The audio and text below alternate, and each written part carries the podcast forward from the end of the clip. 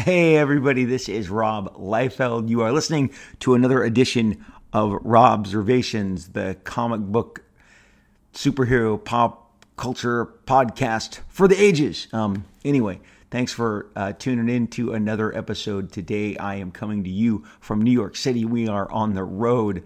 Um, have Blue Yeti mic and travel. Okay, that's my motto, and uh, and I am. And uh, we are in in uh, I, I'm back in New York for the first time in over two years. This is one of the last shows I did before the pandemic. And it's great to be back in this amazing city, um, overlooking all these skyscrapers and the beautiful skyline, and just so thrilled to be uh, to, to, to, be back here. I'm in town for the New York Comic Con. Going to have a lot of fun while we're here. Uh, East Coast fans are always my entire career. I mean, it is without fail 34 years. The most ebullient, the most fun, um, always great energy, always great fun. Uh, you know, um, just just excited to get back because because uh, 24 months is a long time, and it's been a long time. So it's it's great. And so today's episode finds me uh, in a new venue, uh, possibly new acoustics. So bear with me as we uh, as we put it all together. It, it, again, I've lost track of exactly how many signings, uh, uh, uh conventions I've done, but uh, in my in my career, um, I will tell you a very funny uh, convention story from my first. young Robbie Liefeld was only a few issues into Hawk and Dove drawing it, which is in 1987 and the first issue I think was coming out. I really didn't have a giant published body of work other than maybe two short stories at the time, and uh, so so so uh, uh, a convention in uh, in Quebec had asked me to um, to attend. Um, and I said, you know, uh, okay, I'll, I'll, I'll, I'll come, I'll, I'll come and uh, you know accepted it from the, the the the conventioneer, and they made my travel plans. And the day that I left for the uh, convention, because I remember distinctly my dad dropped me off at LAX uh, to travel to this weekend convention. So it's like a Thursday, you know, afternoon. And uh, I remembered in the car that I had forgotten my wallet and I had no other form of ID. And I, honestly, I can't believe the way this story rolls out. But um, the the so I get on my plane um, I land in Canada and um, I, I inform somebody. I said, you know, I don't, I don't have my ID, and they're like, oh, you need to go see, you know, the customs agents. And so I get up to the you know window in case you want to know what happens when you can't clear that window and you don't have your passport and you don't have your ID. They like like what? You don't have? And I said, I'm sorry, I, I, I got on the plane without it, and I'm I'm I'm here for a convention and they uh, took me into a side office uh, in, in a series of, of offices. And uh, this man with a French accent, uh, honestly, and I'm going to tell you to this day, very handsome guy, very super handsome.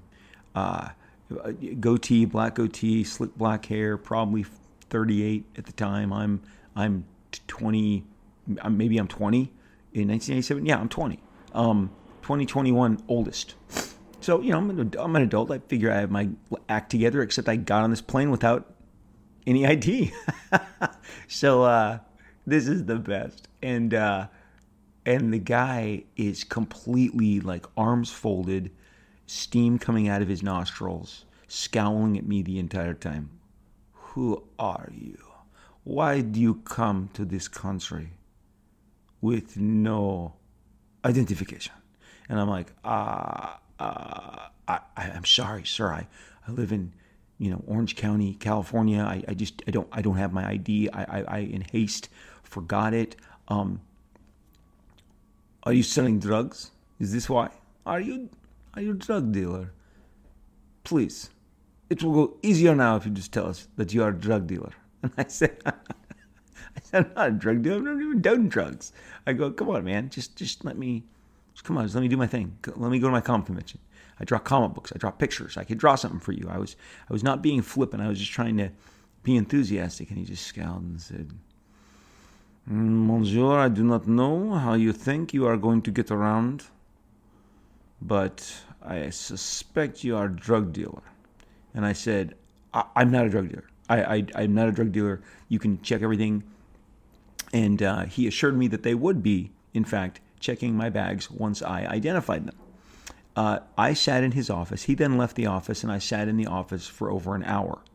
Um, I was supposed to make my own way to the hotel, but uh, you know, so there wasn't a car or a service or anyone from the show, you know, an assistant or anything picking me up. So I'm, I'm you know, I'm just, uh, you know, biding my time, waiting. Like, I wonder if I'm even get through here. Am I going to jail? Like again, this is I'm I, my life experience is not high at this moment. Um, pretty grew up in a pretty, you know, contained bubble in Orange County, and now as I'm spreading my wings and flying, I find myself detained and not able to get into the destination of my of my uh, convention. So he then comes in and says, "Where did you grow up? It will go easier on you." And I go, "Okay." And he and and and he just goes, "I I just I, I can't believe you do not have any form of identity. I said, dude, I, I, you can check me right here. I don't have any form of identification. And, uh, t- you know, tells, asks me, you know, how could I do this? Um, you know, I, I say, look, call the people in the show. You know, here's the number. They can verify this. Um, I, I am a guest. Um, and then he says, Rob Liefeld, how, how, how many, you know, I don't know what you look like. You could be using another name. I said, dude, again, and this is the time in comics. There's no Wizard magazine or or a comic book that you know used your picture. So I was literally sweating bullets, and this is going you know north of 90 minutes, heading towards two full hours. And he finally comes in and he leans forward and he says, "You are a mess." uh, and he says, uh, "You are a mess," and uh, I am going to release you. And there's this dramatic pause. But getting back into your country is not my problem. And I said, uh, What does that mean? He goes, You may go for now, but coming back, is, that, is, that is your difficulty. And I said, Okay, well, thank you. And he says, You may go. And so they cleared me.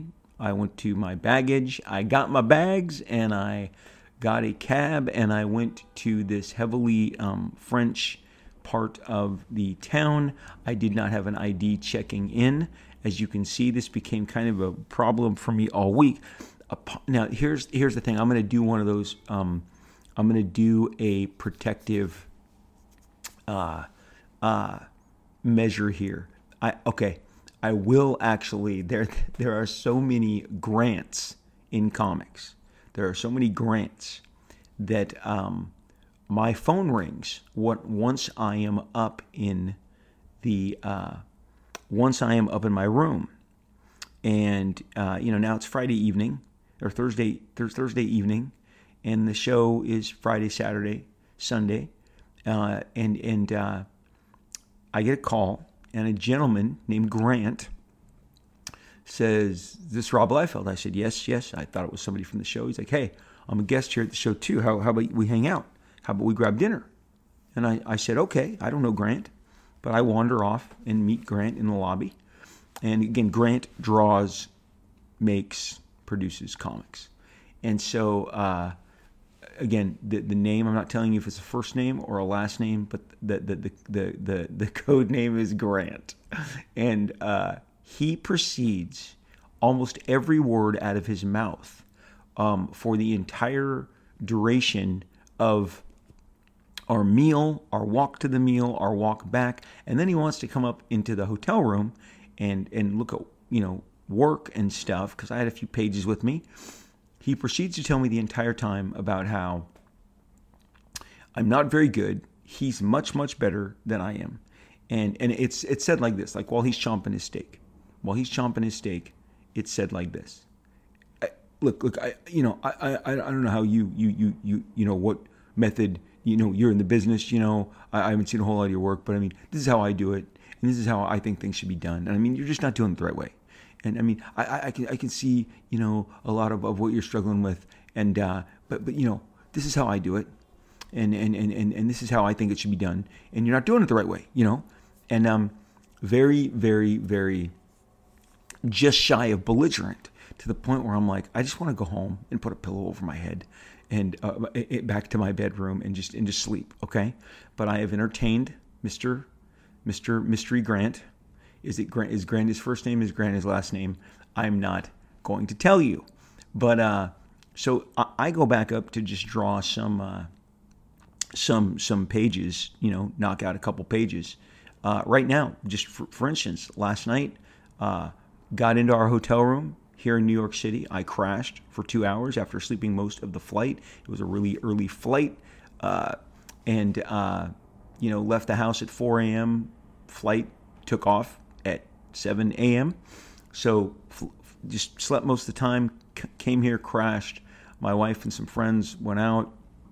I woke up, went in, got a burger, came back, watched the ball game. There was a Dodgers Cardinals game uh, on last night that was a just a nail biter down to the end. Um, congratulations to the Cardinals for a great season. That was a tight game. Uh, Dodgers, you know, win it uh, with with a walk off home run. Taylor knocked it out. Awesome. Okay, so I uh, during that time pulled out a page last night, and the uh, you know uh, innings one through four. I was not uh, drawing, but innings five through the end of the game, nine, bottom of the ninth, I was uh, uh, inking a couple panels because I like to work in my hotel room. I always have. And that can be in a hotel, a hotel room in uh, Maui. It can be in a villa in Italy. It can be in the mountains, uh, anywhere. I, I, I, love to draw in different locales. Uh, the if these hotel rooms could talk, right? And and so so you know when we got back with with me and my buddy in uh, in in this from this night out, meeting each other. Again, this is this is cold. I've never met this guy. Uh, we and, and I'm drawing, and, and he just goes, yeah, yeah. So you got any you got any new work? You got any new work? I mean, uh, kind of an invader of private space, maybe a little too close, maybe sitting a little too comfortably on the couch in the bed in my in my hotel room, but uh, repeatedly. And then he's showing me his work. And here's the deal: there's lots of different artists and there's lots of different approaches and there's lots of different styles. This this guy's work was just not my cup of tea, nor would it ever grow to be my cup of tea. And uh, but he definitely was. I don't know if it was a forced mentorship. I mean, he appeared to be about seven, eight years older, mid thirties than I was. Maybe, so maybe ten years, a full ten years. Again, I'm 20. Um, uh, you know, I, I, I he just uh, won't go further into the appearance to, as, as to correctly identify this person, but just it felt like I was being scolded nonstop about my work, and my work, I think Hawk and Dove 1 was out. Okay. So uh, it, it, it's possible, you know, it, it, I, I, did, I don't remember if Hawk and Dove was out, but I had drawn Hawk and Dove 1 and, and, and, and possibly 2. So so I had I had pages from those issues, and I was really I got to be honest. For a couple years there, Hawk and Dove 2 was a book I, I might have been my favorite comic I'd ever drawn. It was the perfect balance of action and uh, and, and, good character and drama moments. And I loved the uh, storytelling. I love the pacing. Um, if you look at the inks on Hawk and Dove 2, I will tell you it is the most faithful that Karl and I meshed the entire time. Those were my fullest, richest, best quality pencils that I had produced uh, during the book. Uh, issue three was breakdowns. Then issues four and five are back to full pencils. Um, but issue two, just certain issues, just sing. I love it. I loved Hawk and Dove number one as well. Uh, I, I, put a tremendous amount of time in it. We hadn't meshed yet. Uh, uh, there are a lot of different, um, just stylistically faces uh, the big talk between issues, and this is what happens, and every penciler and inker has had this conversation. Um, and, and some as I went further down my career and, and the, the brief period towards the late 80s when I would kind of work with my last inkers who would actually ink my faces. Because, sidebar, one of the things you may not or not know, known, even at Extreme Studios, when a guy like a Danny Miki or a John Sibal would ink my work, I am inking my faces. Uh, giant faces of Shaft or or um, you know uh, uh, uh, Badrock or or Vogue or um, Troll. Or, all those faces were inked by my quill. I would always ask them to leave me those. If I didn't ink them prior to handing them the page, I would ink them afterwards.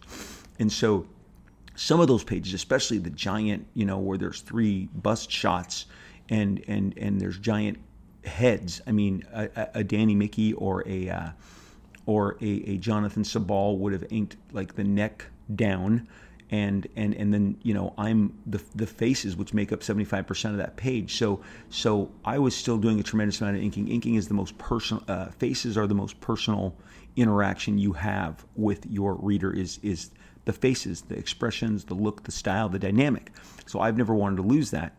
Uh, in recent years, whether it's Deadpool Bad Blood, whether it was Major X, I'm still doing that. I'm still inking my faces um, because it's just it's um something that if you are able to do and can do, most artists want to do. And so I do do it. And so in between on Hawk and Dove 1, I felt like the faces didn't reflect me, maybe 50% of the book.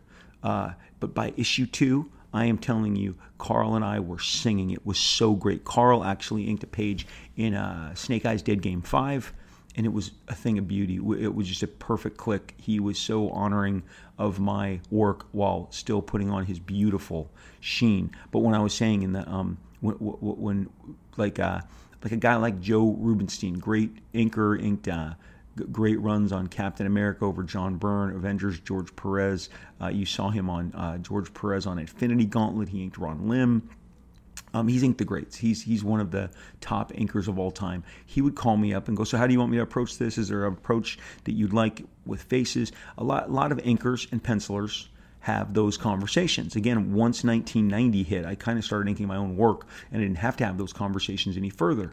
Um, other than something like a Snake Eyes Dead game, when I am actually inviting other people to jam on top of me and saying, "Do whatever you want. I've done this for 34 years now. I'm comfortable. You know, go have at it."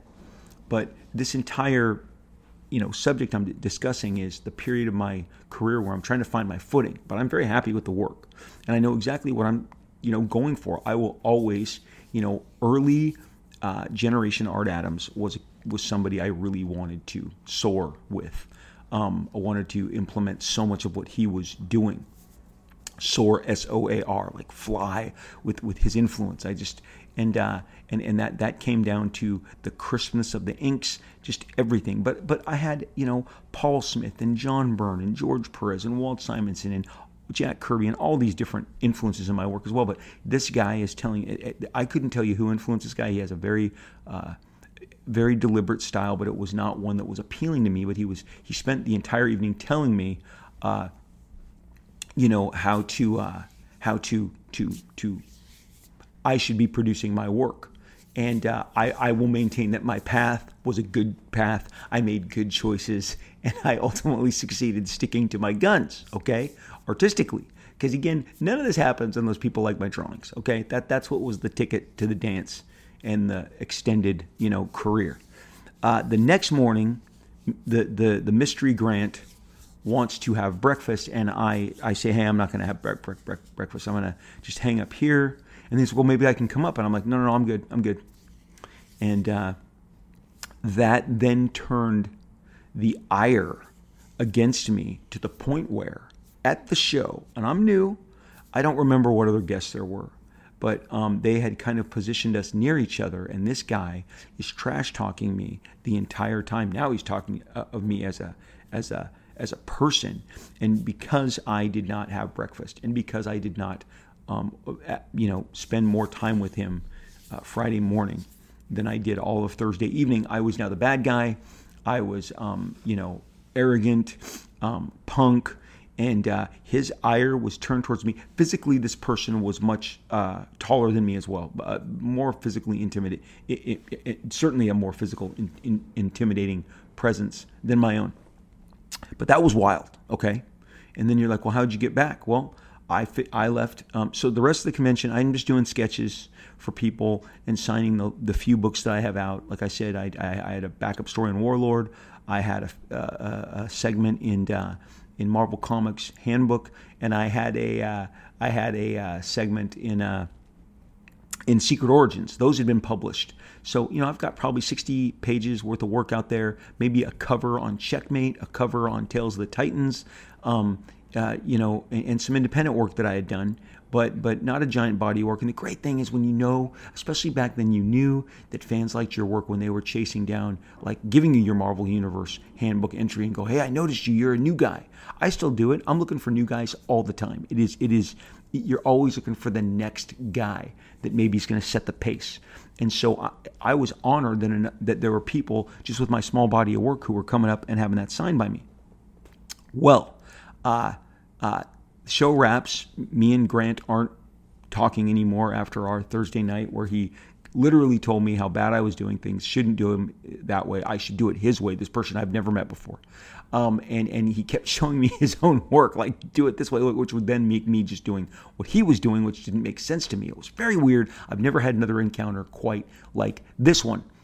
I decide, so I get to uh, uh, uh, the the airport, and I tell my sad song that I've been here for a convention. Now I have flyers with my name on it. I have all this stuff, and I say, you know, every, everything goes much easier. The French guy that busted my balls for two hours is not, you know, involved anymore. They let me pass. When I get to LAX, I plead my same case. I make it through, and I get home. But that interrogation and detention that I had for two hours when I landed on Thursday was like that. That is an experience you never quite ever shake and forget. And to this day, you know, so my, my, I always uh, hound my kids about their passports when we when we go around because I remember, you know, uh, in, in, uh, Inspector Clouseau busting, just straight up busting my ass. Man, he was one handsome dude, great cheekbones, good looking guy. Um, just cracked me, uh, just just was, was cracking on me, and I was lucky to be released. And then with the threat like, "You're on your own. Good luck getting home. Good luck you know what what happens to you now is is is your difficulty is a statement I will never forget. So I don't have to deal with that here in New York City, but convention stories are fun, right? They're fun. I made it home and note to self, never ever leave without your ID. That's not a good idea. It's not a good idea. Um, today what i wanted to discuss with you guys because again you know how much what a big deal star wars is to me. Star wars. It's a big deal to you guys now too because it's culturally being passed down. Do i have any doubt that my son when he starts a family will pass star wars down to his family? No. And the great thing is it'll be there. Um, it'll be there for him to do so um, suddenly, we're getting a little more in the in the way of the Star Wars universe. Um, it was just the Mandalorian seasons, which was great. Uh, obviously, there was Clone Wars that wrapped up. The Bad Batch was fun. I am uh, always in. It just seems like the amount of Marvel stuff which was I guess backed up in the pipeline, but to get the WandaVision, the the the, the Falcon, you know, Winter Soldier, the the uh, the the the Loki, the what if. I mean, it is just boom, boom, boom, boom, boom. I mean, uh, just an outpouring of content. And, and, and, and The Mandalorian, to me, which has been the finest execution of Star Wars uh, in the last five years. And, and I do, I, I, you know, I knew what I was looking for in terms of an answer, and I talked to another industry buddy of mine the other day and did not reveal what I was looking for. I hid, you know, I'm just blindly asking. I said, "Is there something that you've liked and reevaluated over the years?" Because the the reason my I figured the answer would be Star Wars, not just it could have been anything, um, we have a lot of different interests. We're not Star Wars obsessed, but I just feel like we've all um, viewed these films differently over the years. Force Awakens was welcomed with just this complete, um, the warmest of hugs and the biggest of embraces, and then it almost seemed immediately to be reassessed. And then The Last Jedi, and then Rise of Skywalker, and and Rogue One, and and I've I've heard wild opinions which cross the spectrum. But I'm just telling you, uh, my, and my buddy did say, oh, the, the stuff that I reevaluate constantly is any of the Star Wars products, which is, is weird because I just remember starving for this stuff as a kid, and that kid still lives inside of me. So I'm excited when I get new stuff. Star Wars Visions came out two weeks ago, the animated stuff done by all these different um, um, studios, and, uh, animation studios mo- overseas. Um, I, I'm, I'm pretty sure most of them were of the Japanese um, studios. I didn't follow every single credit, so forgive me, but I loved it. I watched each of the shorts multiple times. It was so exciting. I was thrilled. I was completely uh, and oh, just and totally just blown away by the content. Um, lots of Sith lords and Jedi's and cool different iterations and so it's getting my it's getting me pumped, and I'm ready for whenever the Book of Boba Fett arrives, which is maybe now December, but it feels like it's going to crack it open, and we're going to get Andor, and we're going to get uh, Obi Wan Kenobi, and we're going to get a, a, ton of Star Wars stuff. But it, there's an interesting time that occurred in 2013, and I want to discuss this today because I was able to in 1999, and I'm not really sure why, but being as Star Wars as completely Star Wars obsessed as I am I finally came upon an early draft, an early draft of uh, of, of the original Star Wars um, draft that that um, George Lucas had had crafted, which was called again, and the screenplay says this, the Star Wars. So let's talk about the Star Wars. What is the Star Wars? That's the Star Wars is actually, in my mind, just as cool, if not cooler, than everything that we eventually got. It certainly looks a little different, and the look and the feel of it is the thing I dig the most. But what the Star Wars is, is the earliest possible draft that George Lucas uh, created when he was formulating what would eventually become the 1977 Star Wars film that we would all consume and enjoy. So, in this film, uh, the the the the overarching story, if it, just lay that out at the start, is uh, it, it it has some similarities to what we saw in 1977, but the Star Wars, the original draft, and again in 1999, I got my hands on one. It's all printed on yellow paper. I love it. Um, if, if I ever met George Lucas, I would have him sign it. Uh, the the uh, the the plot of of this uh, is is as follows. Okay, they're called the Jedi Bendu in this. He he doesn't cut off the Bendu until later drafts. B E N D U, Jedi hyphen Bendu, and uh, they are uh, they they have um, you know personal bodyguards, and and they are the personal bodyguards, having been the personal bodyguards to the benevolent emperor, and it's been they've been doing this for over hundred thousand years. It's established and the villainous knights of the Sith have not risen yet. And our story in the Star Wars uh, features a young Anakin Starkiller because it, uh, so, some of you guys you'll be like, of course, of course, because so many people are versed in this now. Um, but Anakin Starkiller, not Skywalker, and and Anakin Star, Starkiller is the son of former Jedi Bendu Kane Starkiller. Okay, so, so he is the son of a former Jedi, Kane Starkiller. They leave their home of Utapau, Utapau, in the Kessel system. See some familiar stuff here for Aquilae, A Q U I L A E, Aquilae, a planet which is still independent from the new galactic empire. Um, in the finished, you know, 1977 Episode Four Star Wars, the original. Um, Obi Wan Kenobi is was playing the part of the elder here, but here we have an older uh, Luke Skywalker who is uh, here. So Luke Skywalker is here to teach Anakin Starkiller. Um, Aquilae is the home of Princess Leia, and she's been targeted by the Empire for conquest and the planet uh, because it has, wait for it, advanced cloning tech. And uh, the king uh, of Aquilae learns of this plot and uh, from one of his many spies, Cliegg Whitson. And he's an operative of the imperial capital planet of Alderaan.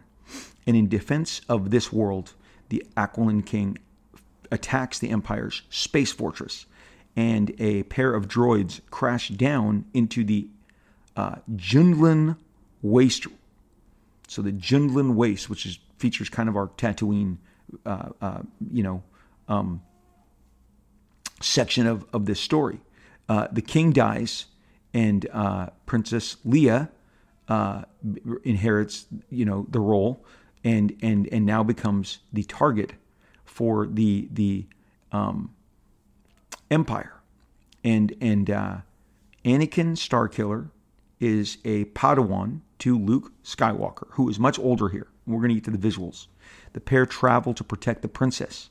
Uh, they rescue her and they lead her through the wastes of Jundland to a spaceport town of Gordon. And they meet Han Solo, except not the Han Solo that you and I know, not Harrison Ford, not a gunslinging cowboy, which is the motif that best kind of suits him. Uh, in this, the Star Wars, Solo is a reptile. Uh, he's a tall Urellian, and he has a reputation for hunting Wookiees on their home planet of Yavin. Now, let's get back to the visual representation because I'm going to talk to you about how Anakin and how Luke Skywalker look.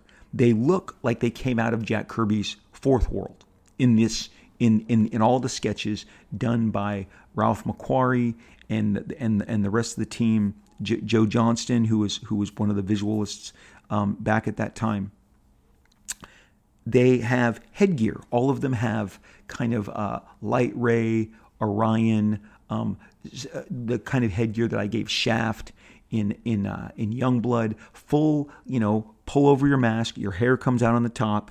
Um, you know, ear ear muffs. Uh, you know, uh, ear coverings. They've got straps and and multiple straps and and uh, and goggles and they've got kind of uh, uh, you know uh, shoulder, uh, breastplates. They're they're in this kind of form of armor meets you know gear, much more gear. N- nothing like you know what Luke would eventually uh, look like, but whether it's Anakin Starkiller, Kane Starkiller, Luke Skywalker, they are all dressed much differently than when you see characters appear in the Star Wars film. The visual representation of this film is fantastic. Now, the uh, the the uh, the original Ralph McQuarrie designs uh, have always been floating around uh, since since um, uh, you know since since the dawn of when Star Wars became a hit in the summer of 1977. Um, and and they were immediately featured in in magazines that were coming out um, that you would get on the newsstand. Uh, the most popular of these was a magazine called Starlog, and Starlog was far and away kind of the name your best site that you that you um, that you visit the most for the most reliable place that you go get your news, and that was Starlog. Except Starlog came out once a month, and it was always in my local grocery store or the bookstore when we went to the mall. Now, the thing is, it wasn't in my budget to buy Starlog. Starlog was a $2 magazine. It was slick. It was really well produced. Kudos. I think the people who made Starlog also made Fangoria and a number of other magazines. But um, Starlog was my jam because they always got uh, set photos. The first time we, as a fandom, saw footage from Hoth um, in 1979 in, in, in, you know, the the fall and winter of 1979 in anticipation of Empire Strikes Back, we saw those photos in Starlog magazine. And of course, they give you a glimpse as the cover to make sure that you buy it. In my case, I would immediately peel off from my mom when I got to the drugstore or to the, or to the grocery store and or to the bookstore and go straight for the news the magazine rack and I would read the article and consume and try and you know remember the pictures as well I can there are no smartphones we are not carrying cameras to chronicle pictures and visuals that we like. Again, this is 1979 that these preview pictures are coming out. So, but we are seeing the rebels in their snow gear. We are seeing the snow troopers. That was the big revelation that the, the, stormtroopers actually change the way they look depending on the environment, which is a big deal in between Star Wars and Empire Strikes Back. But um, they've got they had a shot of Star uh, Vader walking through the ice base on Hoth, and again just references that we didn't quite know of when you first saw Dagobah and the reveal of Yoda, it was in a Starlog. Okay, well these Ralph McQuarrie original um, uh, original viewings of of the uh, of of the of the of the Star Wars, um, they were printed in those early Star Wars magazines almost from the outset in in, in just Lucasfilm wisely feeding them content that, that, that they know would be consumed by people like Rob Liefeld, all the Rob Liefelds of the world, all the little, the, the, the at this point, again, uh, so when Star Wars comes out, I'm nine. So, so my 10, 11, 12 years is when I am anticipating Empire Strikes Back, the sequel, and that is when I'm gobbling up all this. What did you look like when you were 11? How'd you feel? You know, when you see an 11 year old now and a 12 year old, and you, and you, as I do on signings? Does it absolutely just blow your mind to believe that you were once that kid and that's what you looked like when you were consuming all of the stuff that was overwhelming your senses and you could only access it through these magazines? There was no internet. There were there were no websites. There's no social media. Again, just dial it all back.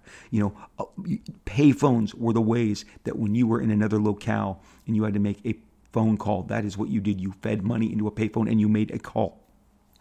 Again, just totally wanting you to understand the importance of getting glimpses of this. Well, these Ralph McQuarrie original um, original sketches, which uh, you know, um, w- which depict how these characters look in this uh, in in this visualization that that that's that that George Lucas has written with the Jedi Bendu and the Star Wars, the Star Wars, not Star Wars, and Anakin Starkiller, and uh, these original sketches show the headgear, a little heavier, a little more actually Kirby esque in my estimation in these Ralph McQuarrie drawings. The chest plates, the the the uh, the uh, all of the the knee guards, the shoulder pads, the harnesses, the straps. Um, it, it, it, shows how Han Solo was a giant lizard, uh, uh, uh you know, looking dude, and uh, um, you know, now now you're like, well, Liefeld, I'm up on this. They, they they used a lot of these looks in in Rebels when they scaled back. They took a lot of that McQuarrie and a lot of that. Of course they did. You know, I'm aware of all of that. But for this purpose of the Star Wars and one of the most famous famous early um, shots in 1977 when they were putting out content and showing you the kind of the how they got to the final product on Star Wars. There is a famous Ralph McQuarrie drawing of a what we thought at the time was Luke's Skywalker facing off against an early rendition of Darth Vader. And the Luke Skywalker has like a full on gas mask on with pipes coming out of it and tubes. And um, it is so, uh, it always caught my attention. You know, it, it, it blew me away. The reason I am focused on this is that, you know, eventually, guys, they made toys of this stuff. And the Hasbro Ralph McQuarrie um, editions, which is the, the Ralph McQuarrie Concept Collection. Uh, I don't know when these came back in. Uh, I, I want to say 2009. I want to say, uh, but I am looking at them all right now, and these original versions of these figures, and some of them hit San Diego the year they came out. In uh, in they hit San Diego in the form of uh, of a, a couple of two packs, and my I was 30 years old at the time had to be 30 years old. My mind was absolutely blown away that I could now hold 3D renderings of, of this stuff, that I could hold like like plastic characters of the Ralph McQuarrie, um, you know, uh, uh, designs as as as action figures, and you know that they are among my favorites. I bought two packs, one that I that I don't take out, one that, that I did take out and and, and, and, and, and study and look at and and uh, and, and and and you know uh, examine and just really there was just a sense of absolute bewildering. Um, just just bewildering over the fact that these existed that the stuff that I looked in Star War, in Star in Starlog magazine in 1978 1979 these Ralph McQuarrie designs and the way they had to me a lot more Jack Kirby look Jack Kirby and the New Gods came out in in 1970 this guy, um, George Lucas, will, I believe, cop to the fact that uh, Dark Side, the Fourth World, the the the source, which in in in the in the fourth world they're all battling over control of this power called the source, not the force. But whether it's dark side, Orion, Lightray, you know, uh, Izaya, um, I feel like all of this had some impact. It wasn't the sole impact. Uh, Star Wars is is drawn so much from uh, a, a, a, a, famous um, Japanese film, which we'll get to uh, uh, mention, called The Hidden Fortress. And, and this original The Star Wars really bears a lot more um, uh, uh, it it, uh, it it bears more resemblance to that. Um, but anyway, uh, back to the characters meeting up with this new version of Han Solo, who's more of a lizard. Um, he's an old friend of Kane Starkiller, and he charters them a, a freighter off world, and it contains an individual named Valorum. And while escaping from Imperial patrols, uh, Kane Starkiller dies, sacrificing himself to save everyone. Valorum is revealed as a Sith Knight. and uh, they escape from the Sith Knight Valorum, stealing an Imperial ship. The protagonists um, of, of, of Leia and now Anakin and, uh, and Han Solo are chased through an asteroid field. They land on the Wookiee homeworld. They align with the Wookiees. And uh, anyway, uh, Leia is recaptured by Imperial forces. She's taken into the space fortress. Uh, they rush back to Aquilae to save Leia. Anakin um, dons stormtrooper armor, which is you know similar to when Luke dons his stormtrooper armor to infiltrate. He is captured. A uh, Darth Vader is looming off off off kind of screen in the script, and he orders Valorum to engage and kill Starkiller. Star Starkiller Valorum has a change of heart and instead sets Starkiller free. Starkiller rescues Leia. They escape. Uh, and the elder Luke Skywalker leads. Again, he's an older man. He looks like he's 45 this entire. Again, he's the mentor to Anakin Starkiller. Different dynamics here. Um, he leads a squadron of fighters that are flown by the Wookiees to destroy the space fortress. Um, they return to Aquilae, and Leia appoints Anakin Starkiller the Lord Protector of Aquilae. Okay. Now, everything that I just shared with you in the Star Wars, okay, very much Knights of the Old Republic vibe, be- way before, you know, you were enjoying it deemed as Knights of the Old Republic. But the design elements, this original Ralph McQuarrie drawing, these sketches showing how badass these characters looked. This was what I call the last genius of the Dark Horse Publishing Initiative. Dark Horse lost the light. Dark Horse had the publishing of Star Wars for about 20 years, maybe 20 plus years.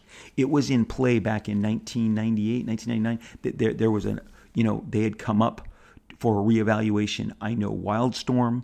I know other studios uh, uh, auditioned because Lucasfilm held an auditioning process, and uh, I know that people like Travis Charest were uh, commissioned to do work to submit to, uh, to, for the audition process in order for Wildstorm to win this um, to win uh, Star Wars. They were one of many, many who were auditioning at the time. Dark Horse ultimately, whatever they did, they made a strong play. They retained it. They retained it for almost the next, you know, another 13, 14 years. Well, Marvel, who had started the publication of the Star Wars licensing, you know, comic book initiative, back in 1977 won that. It's, it's, I, have got a couple great podcasts on this, how Stan Lee was not convinced this was going to work, had to be talked into it, and it ultimately saved Marvel's ass from going out of business because of the millions of dollars the, the Star Wars comic books pumped into them. I mean, it's just one of the greatest. It just follows the whole theme of how Star Wars just came true for everybody who decided to back it. Well, Marvel, now Disney having bought uh, Lucasfilm in you know in the early 2010, 2011, 2012, that era, right around the time they were buying Marvel, they are going to inevitably take this back and put it under their own banner. They're not going to license it out anymore. It was only a matter of time. So they announced that Marvel is getting the license back. Marvel is going to be launching Star Wars again under their imprimatur, and it will be leaving Dark Horse Publishing. It will be now back at Marvel, where kids like myself fell in love with it. There was a, there's a lot of nostalgia there and uh, Marvel really took it all the way to the bank and, and did an exceptional job. But Dark Horse announces that one of their last projects is going to be the adaptation of the Star Wars, true to the designs and and the, the content that George did in his early draft. J.W. Rinzler uh, is no longer with us. He is beloved. He did, if you have the coffee table books, as I do, of the making of Star Wars, the making of Empire Strikes Back, the making of Return of the Jedi, he also did the making of Planet of the Apes a few years ago. They are the most um, in depth, uh, examinations of the process of putting those movies together, down to the script developments, the casting, the production decisions, the financial woes, the, the, the, stuff that, that you know at some point, especially on Empire Strikes Back, was was was exerting a ton of leverage over George Lucas. Um, he comprehensive, beautiful books. They are beautiful, beautiful books. I was hoping that we were going to get some Rinzler, and apparently there is a Force Awakens making of, but it was scrapped because I think it it it reveals more of the making of the sausage than they wanted to, so it was scrapped immediately. It was actually solicited, people expected it. It was on a schedule and then it was disappeared. So that body of work, maybe in, in later years to honor J.W. Rinzler, who I don't know how you don't put him as one of the greatest super fans of all time, but he delivered these books to us chronicling the history of Star Wars. He wrote the comic books, um, the the the comic books of the Star Wars that that that Dark Horse produced eight individual issues. It is such a handsome hardcover. I love the hardcover.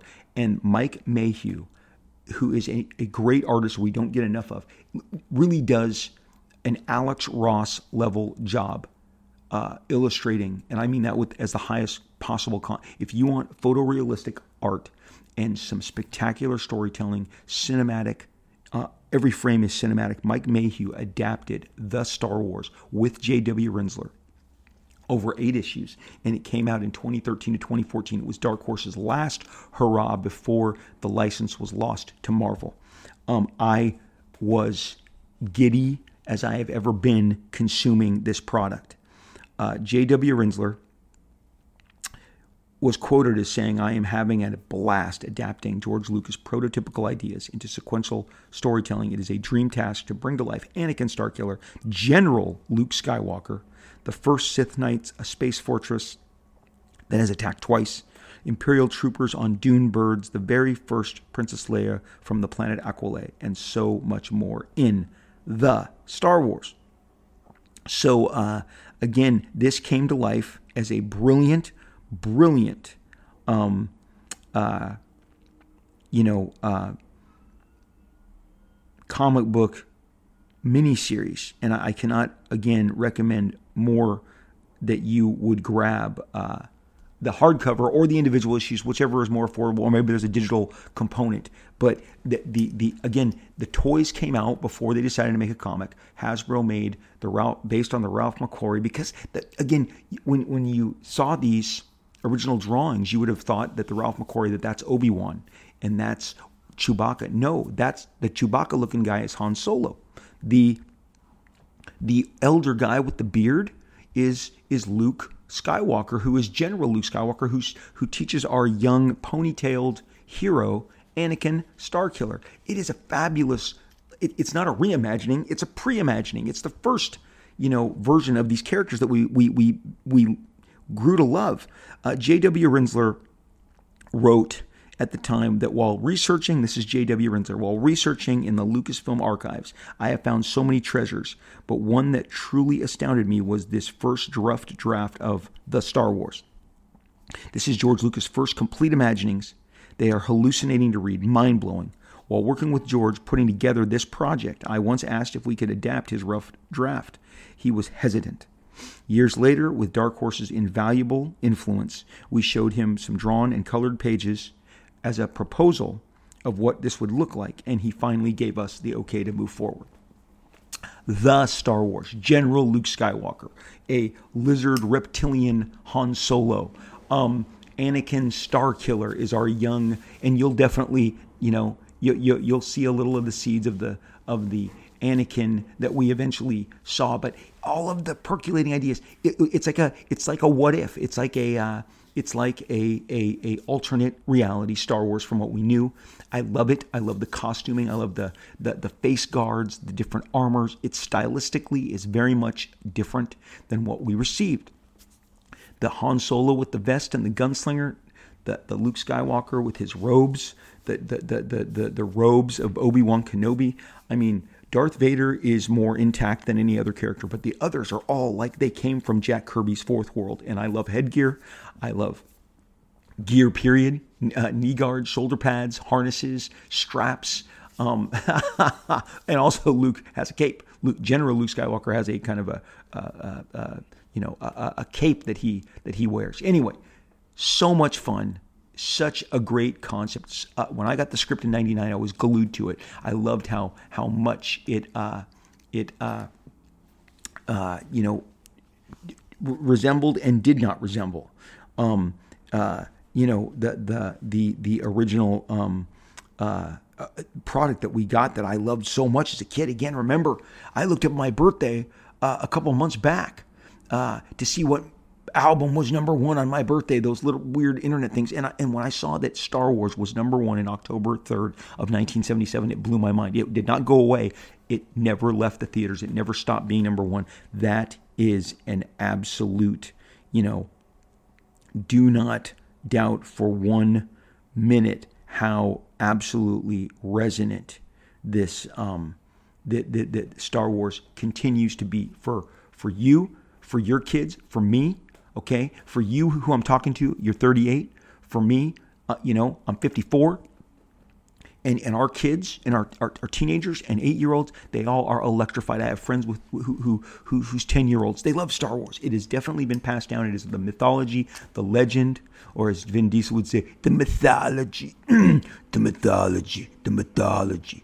Um, I love when he, he, he used that quite a bit when he was selling Riddick because it had been the code word for cool, pro- like Lord of the Rings was a mythology, Harry Potter was a mythology, so now Riddick was a mythology. I think now the the mythology is uh, is Fast and the Furious, I guess. But anyway, love them all, love them all, seen them all, paid for all of them. If you love Star Wars the way I love Star Wars, and you are not familiar with the Star Wars, you should check it out. You're going to dig it. Um, I don't know that Star Marvel has reprinted it. I don't know if they have plans to.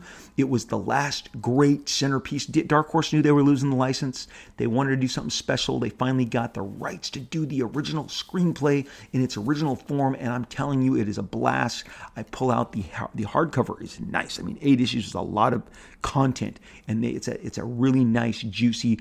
Um, hardcover. I guarantee you, if you are a casual fan, you will like it. If you are a dedicated fan, you will like it. And the action figures, which predate it, getting those Ralph McQuarrie, um, more fourth world generation.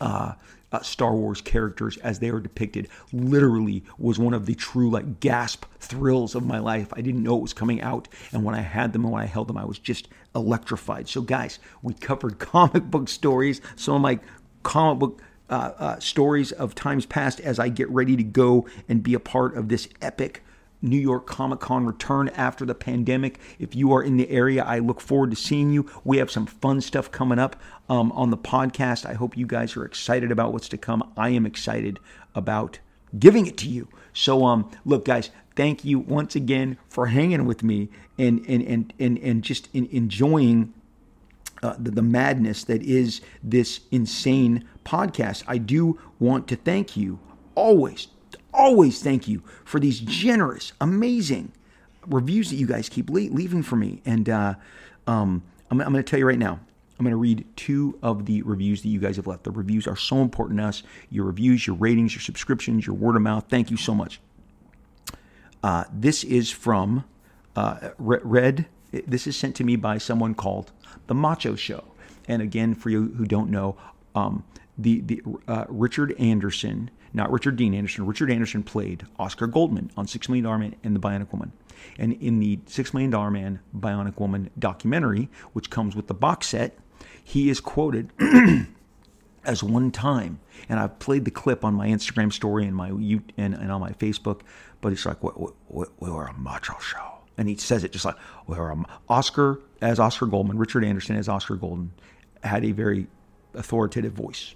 And so I'm not doing it justice, but it's a, it's a lower register for sure, for sure. Oh, Lee, majors, majors. He calls him majors. But he, he said, oh, we were a macho show. We're a macho show. And he talks about how physical the show was. And, and the t- at the show at the time of 74, 75, 76, 77, how, you know, it was a macho show. So I've said that multiple times. I feel like Image Comics made macho comics. It was a macho comic. Okay, so uh, The Macho Show has left this review, and it says, Rob, it was great listening to your interview with Erik Larsen, hearing two image founders together. Your friendship and respect sincerely came across to the audience.